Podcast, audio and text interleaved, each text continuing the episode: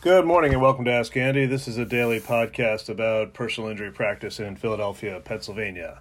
I'm Andrew Neuwirth. You can reach me on the web at Neuwirth Law, N E U W I R T H L A W dot com. Uh, we have a nice new chat bot and all sorts of other fancy stuff. If you need gloves, I still have winter gloves to give away. They are free. Just ask me through the uh, chat on the website. So, I want to talk to you today about a weird um, area of the law, I guess. It's uh, the wave on case. So, what's a wave on case? Well, believe it or not, uh, there's an actual body of case law about being waved on. So, let's say you are driving towards oncoming traffic. So, you're in on a two lane road each way and you're driving and you're stop way to make a left turn across oncoming traffic.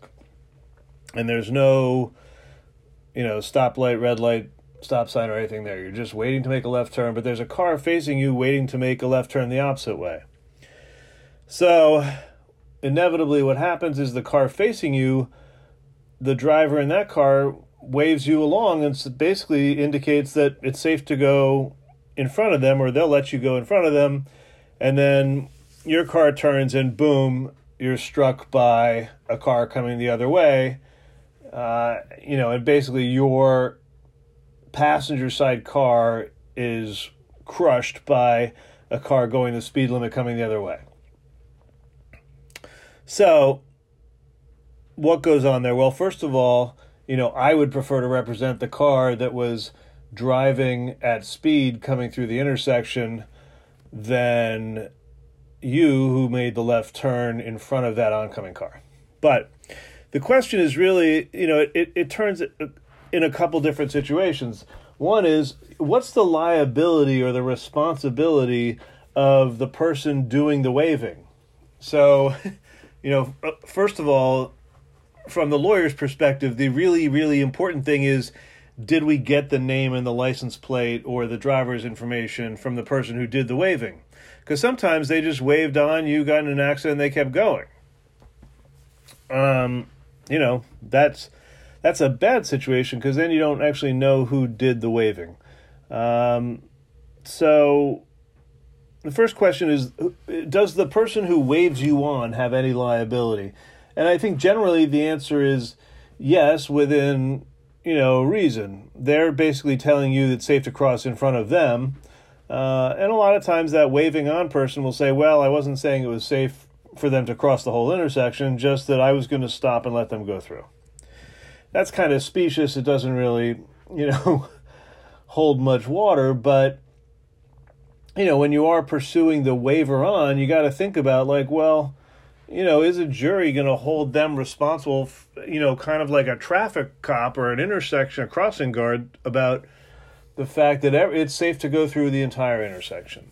You know, but uh, in Pennsylvania, there are a couple different, you know, cases at play. One is a general rule in tort law, you know, which is basically just personal injury law and, and negligence law. And the general rule is that you know, your actual average person going by a location doesn't have any obligation or responsibility to do something. But when that passerby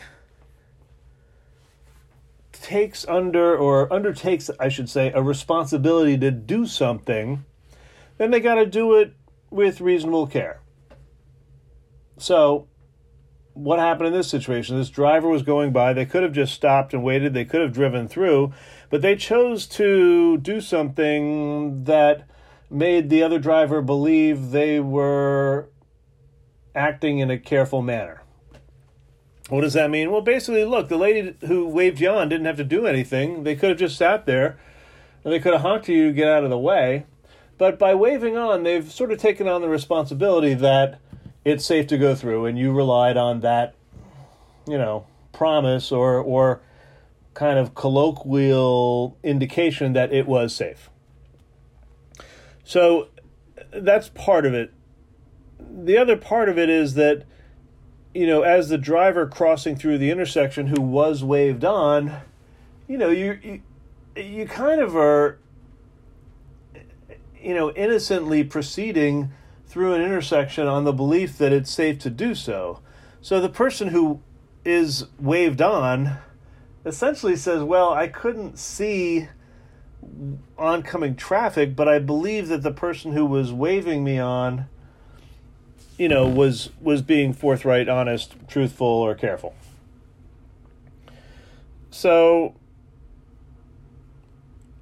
you know, it's it's a good situation for me as the plaintiff's lawyer representing the car that was traveling through the intersection um, without a clue that anything was going on ahead of them, because that person can sue both the person who waved the car on and the car that came through the intersection, because essentially, the car that made the left turn across the intersection at the behest of the waiver honor is going to say, look, I, I relied on the waiver honor. I, I didn't, you know, look or see or know that there was any other car coming. So, and certainly, you know, the other impact of all this is that the person doing the waving is going to say, oh, I, I wouldn't have waved them on if I saw that car that was coming, you know, along in the lane next to me. So there's really no excuse by the wave on person or by the other driver making the turn across traffic. There's really no excuse for what happened because we know what happened. We know that it was not safe to make the turn. We know that it was not safe to wave them on. And we know that it was either a mistake or just not being particularly careful. So we know what happened. We know it shouldn't have happened. We know it's the responsibility primarily of the waiver honor. And you know, the law will to some extent hold that person responsible. Um, you know, the case law is kind of a little bit not as black and white as I'm making it. Um, you know, a lot of it depends on how the deposition testimony plays out. But I can assure you that me or any other, you know, decent personal injury lawyer will make it abundantly clear that the person doing the waving um, either wasn't thinking about the significance of what they were doing, which to me is negligent, or they were just wrong, which is also negligent.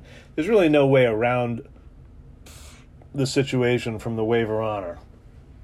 You know, they may have been trying to be nice or do a good thing, but you can't be nice and do a good thing negligently. So they're interesting situations because you actually end up with two defendants you know the striking vehicle or, or, the vehicle that's put himself in harm's way and the waiver honor whereas previously you would have only had one.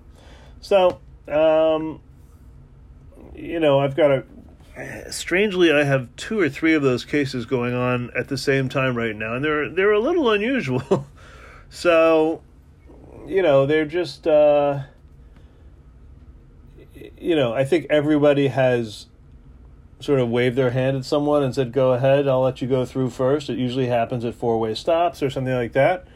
But um, I, I guess the the general driving rule is that, you know, keep your hands to yourself if you're not at a controlled intersection, meaning if you're not at a four-way stop or a red light or a green light or something like that. Uh, because you know, unless you're super careful and you look and make sure it's safe to go through, you know, it may not be safe to go through. So that's enough of me today. I think that it's uh, every case is case dependent, and as I say once a week or so, uh, this is not legal advice. It's just opinion about what is and is not the state of the law in Pennsylvania, and you should not rely on my statements alone you should consult with a lawyer, me, or somebody else who knows what they're doing in this area about the facts of your case. All right, that's about it. I'm Andrew Neuwirth. I hold people accountable.